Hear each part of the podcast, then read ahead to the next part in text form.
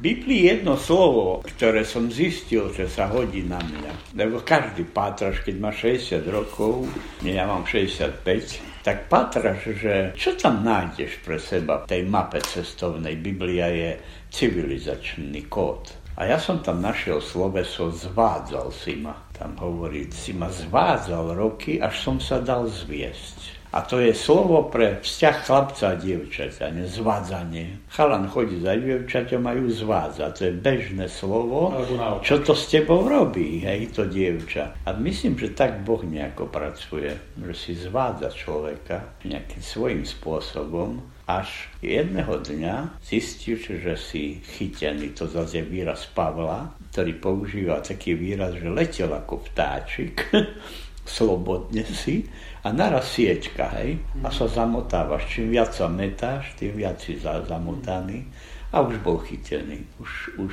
on z polovníckej praxe použil osídlo, hej, že letel si a zrazu šup do siečky, čo mu Boh nastavil. To zvádzanie bolo tam silné. To je veľa momentov, čo si ja spomínam, že jak postupne ma isté veci začali fascinovať a odtiaľ už nebolo ďaleko k rozhodnutiam. To boli čo tie veci, čo ťa tak fascinovali? Knihy. Múdrosť, som napísal knižku o múdrosti Židov starého sveta. Akože múdrosť je jedna kategória, ktorú nájdeš o rozprávkach, vo víne, vo vzduchu tej krajiny, po rekadlách, prísloviach ľudí. Ako v Izraeli, aj vo svete. Hej, mňa vždy fascinovala kategória múdrosti to boli knihy pre mňa, rozprávky od malých čias, potom veľké príbehy, potom filmové príbehy. Niektoré filmy presne si knihy pamätám, jak ma hodili dopredu. Absolútne. To je milosť, keď také niečo si všimneš, že Pán Boh s tebou robí. Lebo je kopa ľudí, čo čítajú a nemajú toho nič. Ja si presne pamätám. A niektoré tie knihy boli úplne znakom milosti Božej. Priniesol to človek, ktorý vôbec nečítal. To bol môj otec, zámočník a ma totálne ovplyvnil. On v živote neprečítal knižku a mňa to totálne ovplyvnilo. Čiže jestvuje nejaký Boh, ne, nemá ruky, nohy, on používa ľudí. Jestvujú nejaké znaky milosti, ktoré fungujú.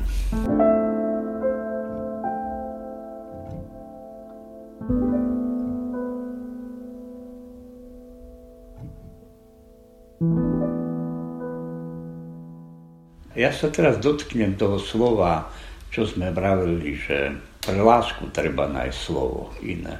Ja si pamätám, že od čias detstva, vďaka mojim rodičom, obyčajnej upratovačke a zámočníkovi, ktorých svetom jediným kultúrnym bol kostol a kázeň kniaza po nedelu a cez týždeň.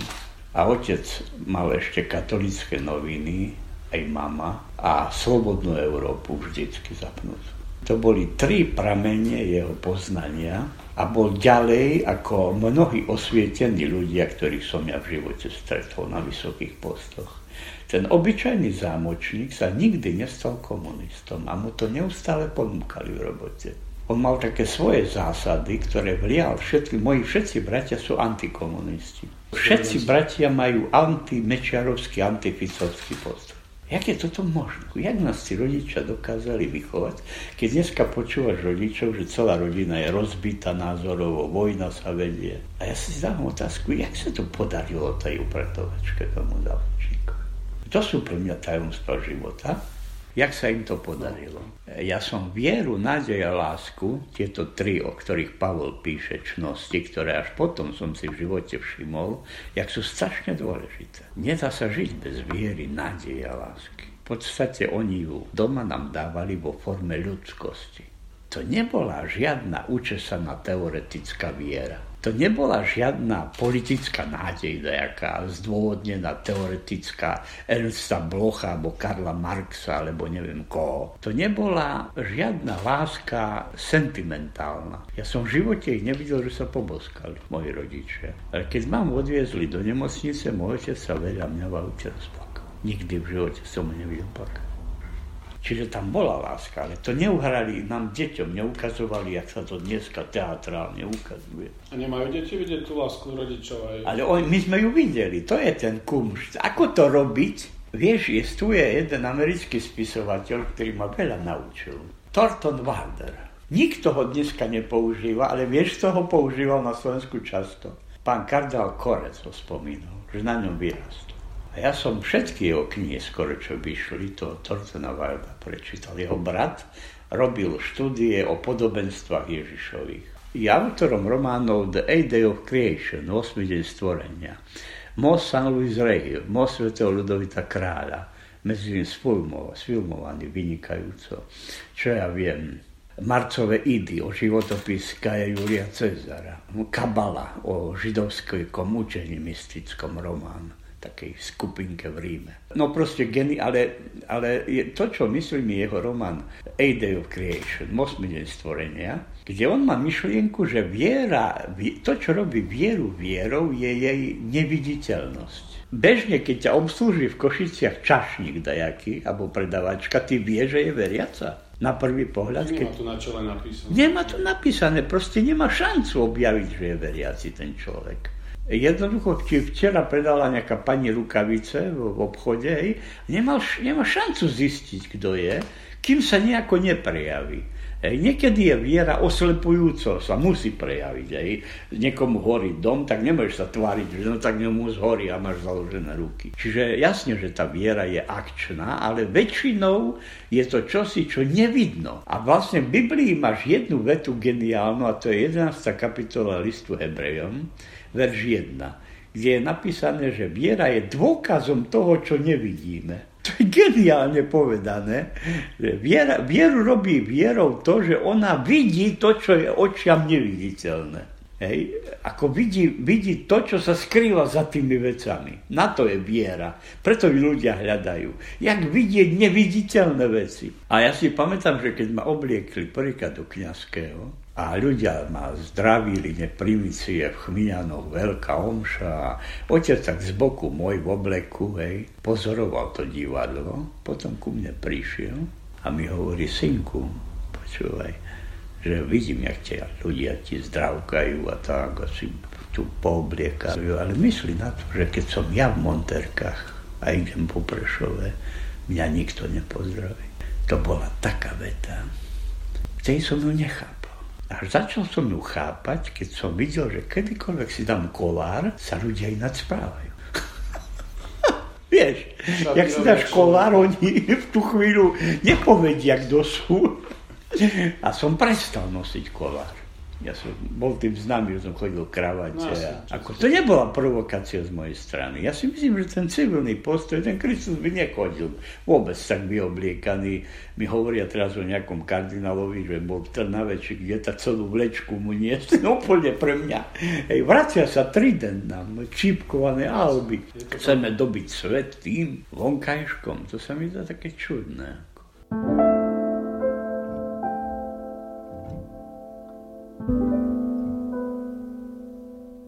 Podstata viery je to, že ňou máš vidieť veci, ktoré nevidno očami.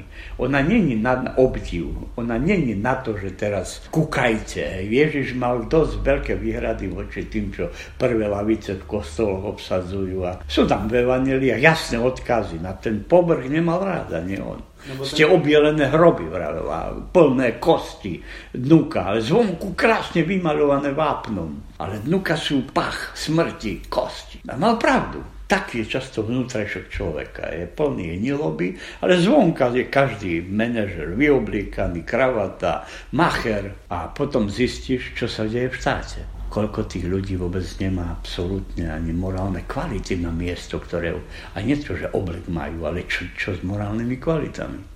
Viera sa nemôže dopustiť takého omylu a ja som vďačný dneska rodičom, že to, čo priniesli nám, bolo tie tri veľké čnosti, aj keď to mám zúžiť na tie tri, lebo tie hrajú veľkú rolu pri výchove.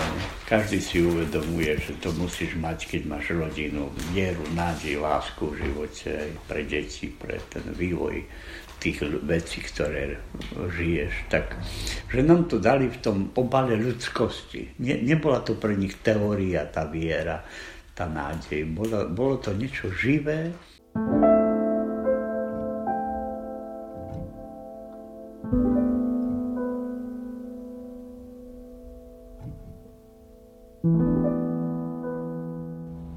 Slovensku zaznela výzva 1. januára v Bratislave, nie, že kňazi nie sú politici a mali by mať apolitické postoje a tak ďalej. Ale to, to sa mi nezdá ako postoj celkom normálny. Lebo stále je dôležitá záležitosť, že, že záležitosť príslušnosti svätý Augustín často zdôrazňuje. Dneska je kopa ľudí, ktorí hovoria, že nikam nepatria. Ale Augustín tvrdí vo De Civitate Dei, tom svojom veľkom diele o dejinách západu prvom, o Božom štáte, že či chceš alebo nechceš, každý niekam patrí. Že to je alibizmus povedať, ja nikam nepatrím, ja som nezávislý politik, nezávislý poslanec. On hovorí, to je falošné.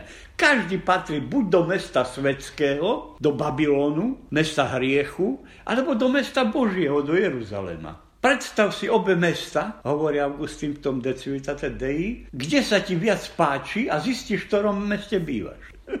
či sa ti viac páči Babylon alebo Jeruzalem a zistíš, v ktorom meste ty sám bývaš so svojím životom, myšlienkami či si človek Babylonu alebo Jeruzalema. Nevrav, že nikam, že ty si nezávislý. Augustín neverí. A táto vec príslušnosti aj pre mňa zvláštna, že kňaz nemá mať politický postoj. Veď tu ide skôr o to, že s kým ideš. S kým to robíš? Keď ideš s fašistami, aj my sme mohli s komunistami predtým. Som mohol byť pacem interis, jak kňaz. Prečo som nebol? Prečo je to dnes oceňované, že som nebol? A prečo by som ja mal súhlasiť dnes, keď takto ide s Kotlebovcami, že je v poriadku? Jeho politický postoj nech si nechá, ale jeho prináležitosť k tej partii není v poriadku, lebo tá partia nenávidí ľudí niektorí. A to je pre kniaza zakázané nenávidie. Či vy si myslíte, že je to inak? Ale všetci vravíme o láske. Aj Kotleba dá kríž s mužom, ktorý na tej kríže umrel. A to ide dohromady, ten slovník s tým krížom. Ja si dávam otázku, že či tu neprehliadáme kvôli tým veciam, proste, ak to Ježiš vravel, kvôli komarovi celého slona prehliadneme pred sebou. Pre triesky les už nevidíme. Keď mi niekto hovorí, že ja mám byť apolitický, tak je to pre mňa veľmi zvláštne, lebo keď čítam druhý vatikánsky koncil Gaudium et Spes, tak tam je úplne povedané, čo si o cirkvi v súčasnom svete, jak sa má angažovať. Je otázka, že či ešte máme prorocký hlas v cirkvi na Slovensku, pretože to ticho, čo vládne okolo nejakých tém, tu zabijú človeka, tu sa rozkrada, tu sa falošne svedčí na súde a my furt ticho, tak na čo ide sa to, sa pani Kušnírovú počúvam, hovorí, môžu tí ľudia, oni nám mešce peňazí tam prisahajú, ne je na svoju čas a svedomie. To by biskup mal povedať, nie pani Kušnírova, keď pozera tieto procesy a občas vidí, čo sa deje. To on by mal prvý povedať, čo sa tu robí. Vždy to tak bola, že sa kto si ozval. Či sa volal svätý František, alebo Becket, Tomáš arcibiskup, alebo kto. Čiže toto ticho je devastujúce pre mňa naše. Tieto nespravodlivosti vždy jestvovali, ale niekto sa proti nem vždy postavil, nejaký prorok. Povedal Jezabelinu krv budú psi lízať raz na námestí za to, čo urobila. Vykríkol. My ten prorocký hlas ako keby sme nemali. Toto mi vadí. A ten problém toho štátu trošku a možno, že aj nás, tých komunitách kresťanských je ten problém duálneho myslenia, mm. čierno-bieleho myslenia to je aj problém, by som povedal dneska, nechápavosti určitej časti ľudí voči Františkovi. Lebo on vidí, cíti tie výzvy, ktoré dneska idú a nie sú jednoduché. Duálne myslenie nemôžeš použiť na také ťažké témy, ako sú napríklad bioetické otázky. Vo všetkých aspektoch sa často jedná o tak ťažké, zložité veci, ktorými ľudia prechádzajú v týchto otázkach aj smrti, života. Je tam na jednej strane absolútne dôležitý nestratiť ten principiálnu, tú hranicu, odkiaľ pokiaľ. Ale medzi tým je veľký priestor pre milosrdenstvo, pre nejaké chápanie ľudí. Napríklad manželské otázky. Každý cirkevný sudca ti povie, že to je nejednoduché zneplatiť nejaké manželstvo. Hej. To znamená ho uviezť do nulity, ako keby nebolo. Keď si vypočuješ, čo hovorí jedna stránka, druhá, máš problém. Kto bol vinný, kto bol menej vinný.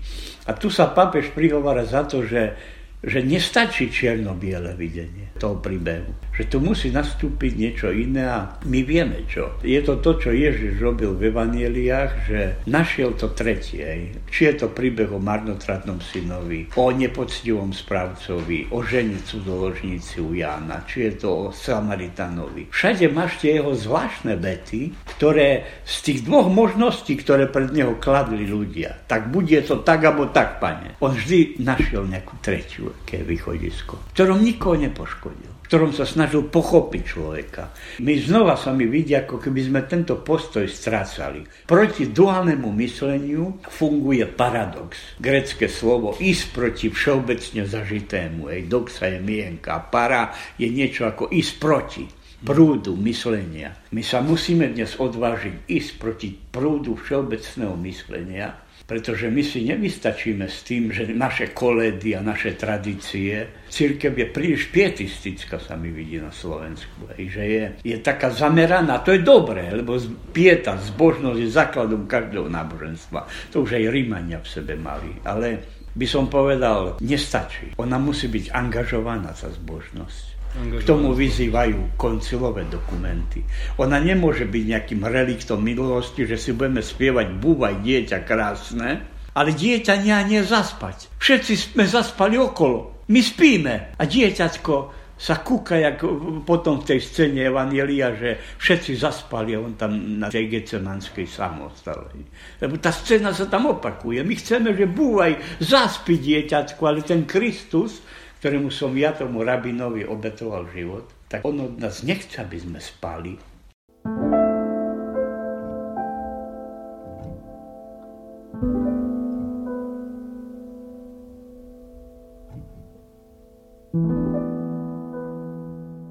to pridelenie do Rožňavy sa pre mňa stalo osudové. Mne párkrát ponúkli, že či nechcem odísť aj do Košickej. Ja som to odmietol. Mne sa Rožňava páčila, ma vyformovala aj k tým názorom, takým otvoreným názorom voči ľuďom, lebo tam nebolo veľa veriacich klasických. Hej. Tam som našiel v Rožňave ľudí, kde som na pohrebe ani o Bohu nemohol veľmi hovoriť, lebo to boli starí komunisti, čo som ich pochovával. A tam som musel vždycky veľmi filigransky hovoriť. A často ľudia prišli po pohrebe a hovoria, to je zvláštne. Vy ste ani slovo Boh nespomenuli v celej kázni a predsa všetci sme vedeli, že o nikom inom nehovoríte. A tam som prvýkrát zaregistroval, že jak je dôležitá otázka hermeneutiky, čiže výkladu, interpretácie niečoho to som sa potom v štúdia k tomu vrátil. Tam som prvýkrát Ružňave po, pochopil, jak je dôležité, ako povieš nejakú vec. No a vlastne e, asi 8 rokov som bol v Starej Haliči a odtiaľ som poprosil pána biskupa Kojnoka a prvý štyria sme šli, vtedy študenti, to sme boli generácia druhá po Tomkovi Hrušovskom, čo prišli do Ríma. Oni v 47. po vojne a my sme prišli 6. 7. a my sme prišli v 90. roku prvý do Ríma, nás pán arcibiskup Hrušovský privítal.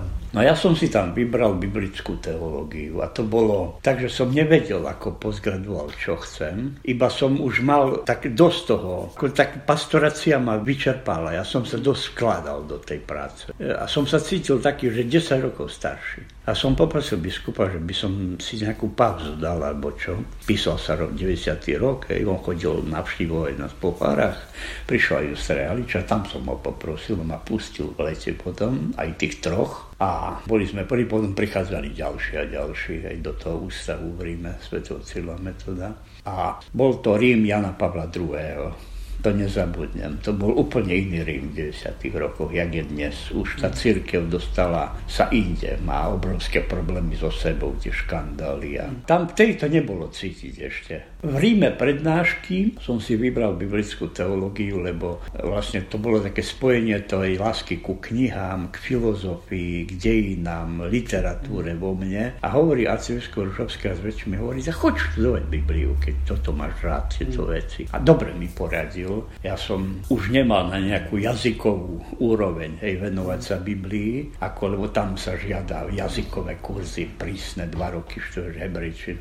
Tu už som mal 40 skoro a to už chceš globálne vidieť veci, nie? Sa venovať častici kaj, hej, spojke kaj a o tom doktorát písať, to ma nebaví. Na biblickom inštitúte som chodil na prednášky, ú, a jaké, ale som cítil, že chcem radšej teológiu biblickú. No a tak som tam robil takú štúdiu o čase v Janovom evanieliu, ako mali doktorát v Ríme. A veľký potom o antropológii Biblie, to som aj vydal na Slovensku. Veľká 500 stanová publikácia. Lebo Biblia to je elipsa, to není kruh geometrický. Stredy má dva Biblia, to je Boh a človek. Ale zaujímavosť tej konštelácie vzájomnej je v tom, že v Biblii sa nikdy nehovorí o Bohu bez človeka.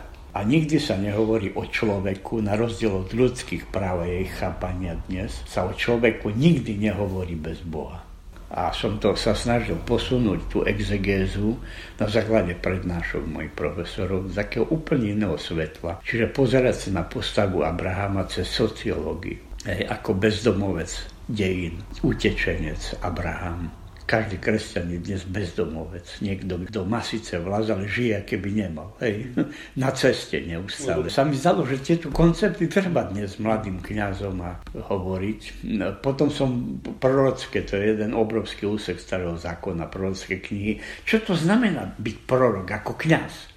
Mať prorockého ducha. Jak to fungovalo v tých postavách? Lebo my sme väčšinou zvyknutí, že proroci hovorili o Mesiašovi. Ale ja som si v Ríme všimol, že tie štúdia sú aj o tom, že kto vôbec boli. Ako muži z mesa a kostia. Že či to bolo len mesiašská otázka, čo ich zaujímala, alebo tam boli aj mnohé sociálne otázky, čo ich zaujímali. Politické otázky. A som zistil, že áno. Tí ľudia žili so svojou dobou. Potom som si všimol, že aj Ježiš bol tento typ. Však rozsudok na kríži Jezus Nazarenu z Rex Judeorum je politický rozsudok. On nebol žiaden nejaký náboženský fanatik, ten rabin z Nazaretu Kristus. On bol veľmi angažovaný človek. Všetky tie kázne sú plné pátosu. Tak ako proroci v sebe mali. Čiže on keď povedal nejaké slovo, tak cítil neuveriteľnú až patetickú zodpovednosť za to, čo vraví. Lukáš píše, že jak povedal prišiel som slepým vratiť videnie, hluchým sluch, oslobodiť zajatých z žalári, prelomiť puta. Ako vieš, tam cítiť vášeň za svet, za ľudí, ktorí majú problémy. Žiadne také, že sa modlíme, náboženstvo ako privátna vec, sa pomodlíme sa, zaspievajme a choďme domov. thank you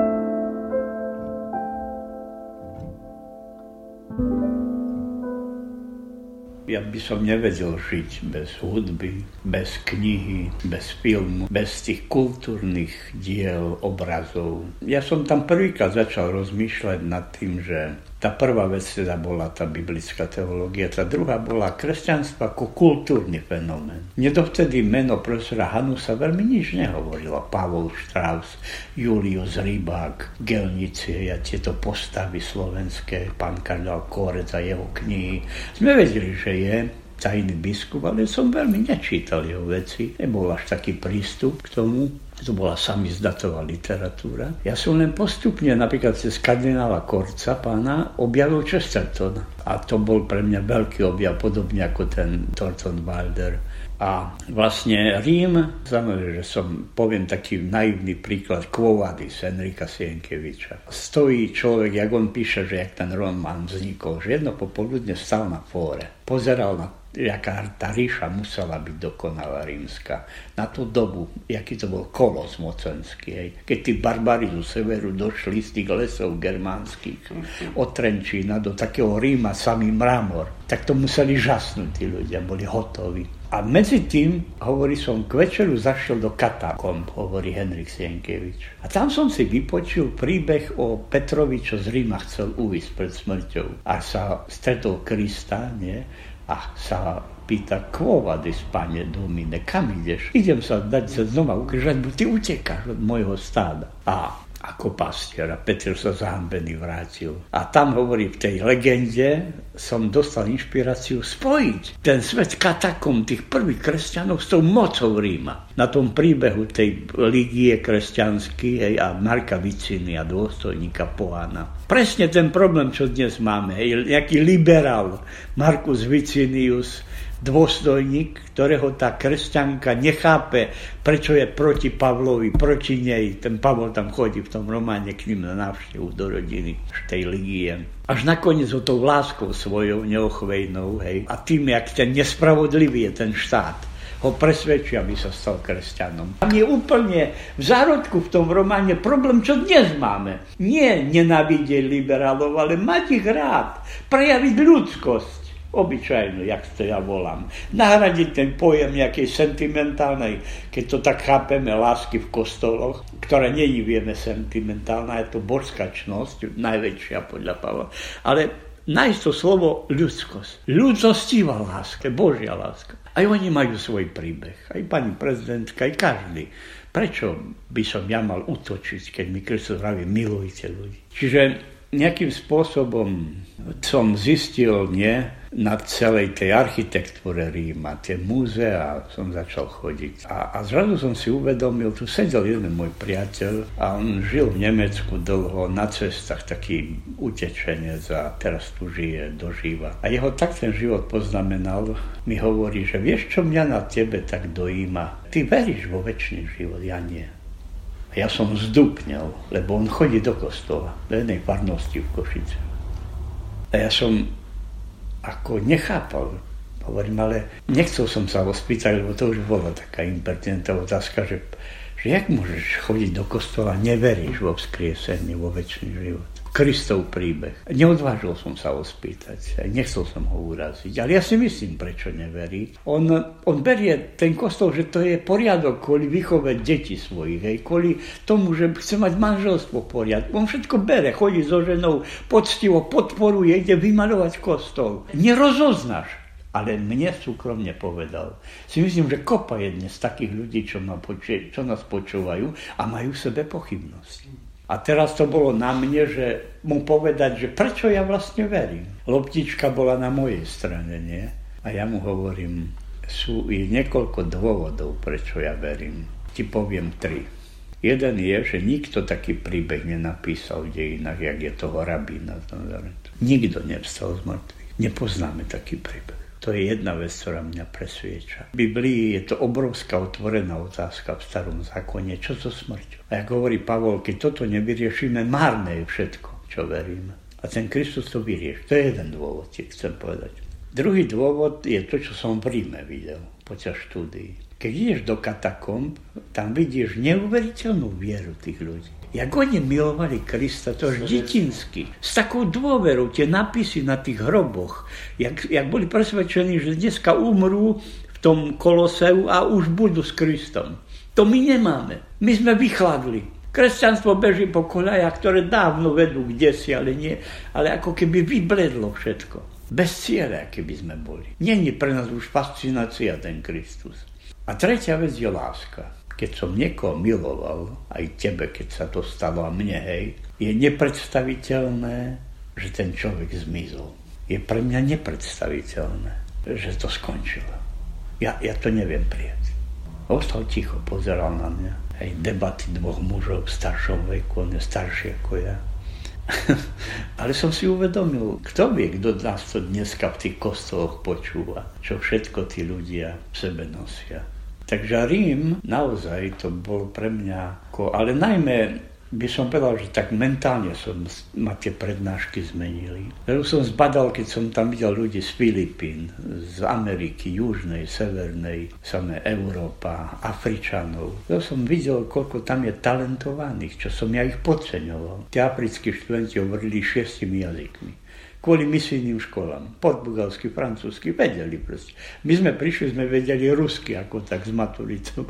Hneď som, hneď som ako ich bral vážne. Som ich prestal podceňovať. A to zostalo vo mne, láska k cirkvi. V tom som so svetým Augustínom zajedno, že o tých dvoch mestách, keď vraví. Lebo Karol Marx nás učil, že všetci sme v jednom meste, len vieš, To bol jeho obrovský omyl. Na tom skrachoval komunizmus. Sa snažil ľudí presvedčiť, že iný svet neexistuje. Je len jedno mesto. On presne opačne tvrdí. Augustín sú dve mesta. Mesto Božie a mesto svetské.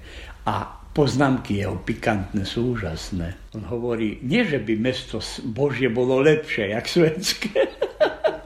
Hovorí, často je ešte horšie, ako časika morálky alebo čo. Hej. Nič o tom by nám vedel porozprávať, ak on nemal rád tú kresťanskú, on tu takú falošnosť cítil niekedy z tej našej morálky. Ale Augustín hovorí, to mesto Božie je preto pre mňa dôležité, že v meste svetskom necítim života schopnosť. V meste svetskom necítim tie ciele, telos, cieľ. Kdežto v meste Božom cítim života schopnosť, cítim tie ciele, kam vedie ľudí. Nad to, čo je len vidno. Jak sme hovorili o viere, že je dôkazom toho, čo nevidíme na to. To je jej charakteristika. On hovorí, Augustín, že tam je ten rozdiel pre mňa aj medzi Marxom a Augustínom, že je tam tá kategória milosti. Luther, kedy si písal o slabej a silnej milosti, pre mňa je, nech sa nikto nepohorší, slabá milosť, taká láska sentimentálna, keď ju len hlasíme, ale v tom istom momente nenavidíme takoho. Nie sme schopní sa preniesť do nejakého iného sveta, čo Kristus mentálne od nás chcel. A silná milosť pre mňa je tá ľudskosť v tej láske.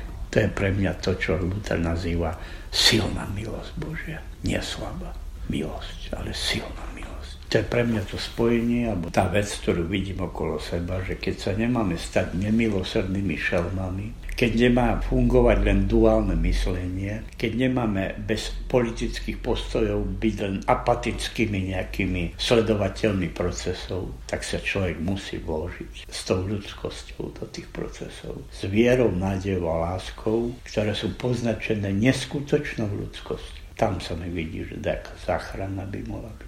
A zaujímavé je to, čo teraz poviem. A tu som zistil, že som osamelý bežec, štrbka.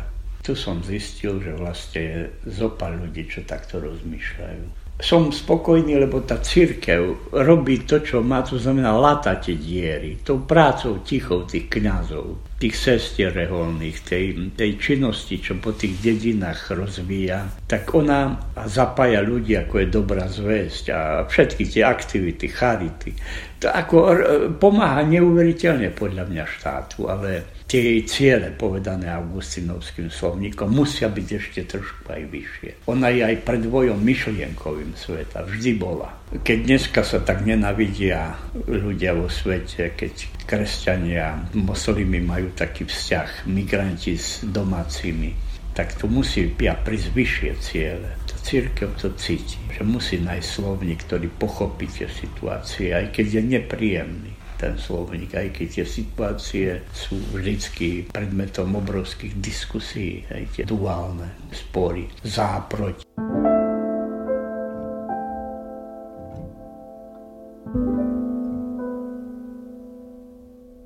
Ja som sa vrátil v 93. na jeseň, ma pán Tondra, pán biskup neboj, aj pamäti zavolal, že treba vziať vyučovanie na kapituly, tak som sa vrátil som prevzal krompachy, kapitulu som chodil učiť. Krompáchoch si bol ako farár. Hej. No a potom som šiel do Svitu na ten úrad v Krompach. A to už som začal chodiť do Košic, koniec 90. rokov. No a tu potom trebalo stavať katedru, vybudovať na fakulte v Košiciach, tak to, tomu som sa venoval vlastne roky a prevzal som verbu, hej, vydavateľstvo, 20 rokov som bol redaktorom najstaršieho periodika pre kresťanskú kultúru, až som ho mohol odovzdať tak ja som sa doma naučil, že ohromná vec je stabilita niečo, mm. nemeniť veci. A tým som sa riadil celý život a, a s takým kontinuálnym myslením aj prístupom, že som chcel, aby veci, ktoré robím, boli poznačené subspecie eternitatis. boli z hľadiska väčšnosti, nielen z hľadiska pozemskosti. Aby čo si v nich bolo. Dneska je to tak, že ideš po ulici a tam, kde stal obchod, už nestojí. Tam, kde stala tvoja obľúbená kaviareň, už je, kto si zmenil interiér a už tam nechceš vojsť. To mi vadí na tomto svete táto nestabilita. Takže či inštitúcie katedry, či verbum som sa snažil stále udržať, aj keď padali okolo mňa časopisy, ja som počúval, jak končí taký literárny časopis, en taký. Ja som si vravel, toto nedopustíme, to musí ísť. A dneska som tak rád, že skoro všetko sa podarilo. Perlový náhrdelník bol ovplyvnený jednou knihou v Krakove som sa prechádzal, Česlava Milošča, Nobelová cena, polský autor. A on v takom abecednom zozname napísal knihu. A zrazu ma napadla myšlienka, že napísať na pozadí cirkevného roka taký súbor esej. Tak trošku sa v tej knihe lúčim s tým kresťanstvom detstva mladých rokov. Hej. A postupne už je tam ten prvý záujem o to, že jak veci stoja po novom. Už po štúdiu teológie, jak som sa díval na veci. Tá kniha som začal robiť v Ríme a dokončil som ju na chalupe na polsko-slovenských hraniciach jedné jedno leto. Do, do, do rána som robil, celé noci. Ráno som šiel spať, kým ostatní stávali. Na terase celú noc som písal pod lampou. Úžasné chvíle to boli. Dva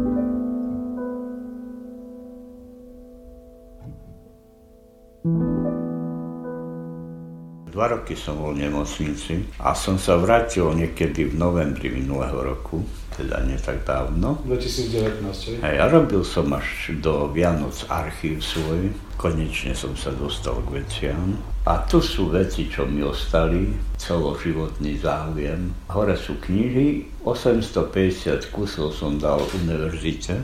A nechal som si len také už pre spomienku, jeden, dva rady tam hore. Potom je to asi 400 filmov, DVDčka, môj výber, čo som kupoval pri cestách do zahraničia, tu som si, si vyberám, čo chcem pozerať. A dole je hudba. Tak to sú tri veci, čo mi ostali. Knihy, DVDčka, filmy a hudba. Z toho žijem. Dneska mám stretnutie so spolužiakmi z gymnázia, si vyžiadali debatu, tak ideme si sadnúť do nejakej krčmy Mám asistenta Pištu jedného, ten ma zvezie dole po schodoch a ideme do... Včera sme 12 apoštolov presedeli 3 hodiny, dneska do parku ideme. Mm.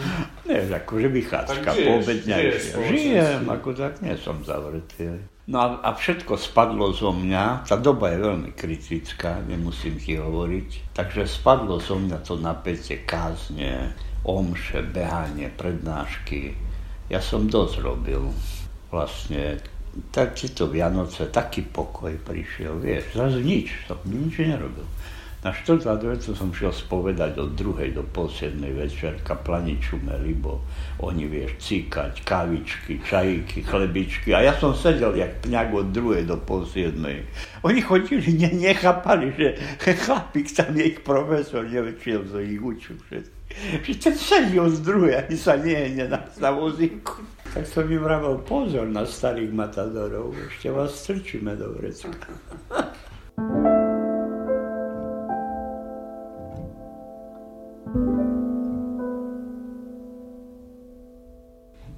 Najviac dominuje Kristus.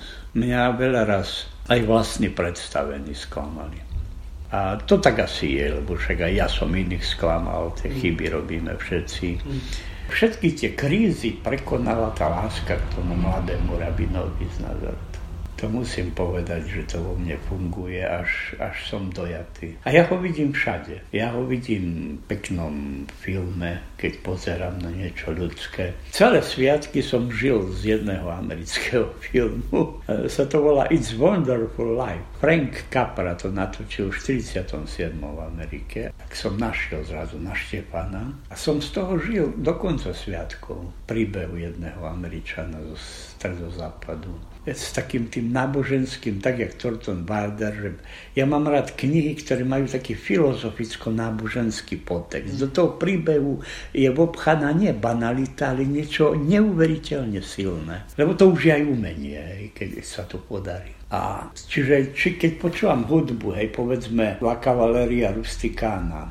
melódie, alebo vždy som napísal lepšiu kázeň, keď som počúval Verdiho veci. Giuseppe Verdiho, patetická hudba, francúzske šansóny mám rád. Mám rád Kohena Leonarda, to tu furt púšťam.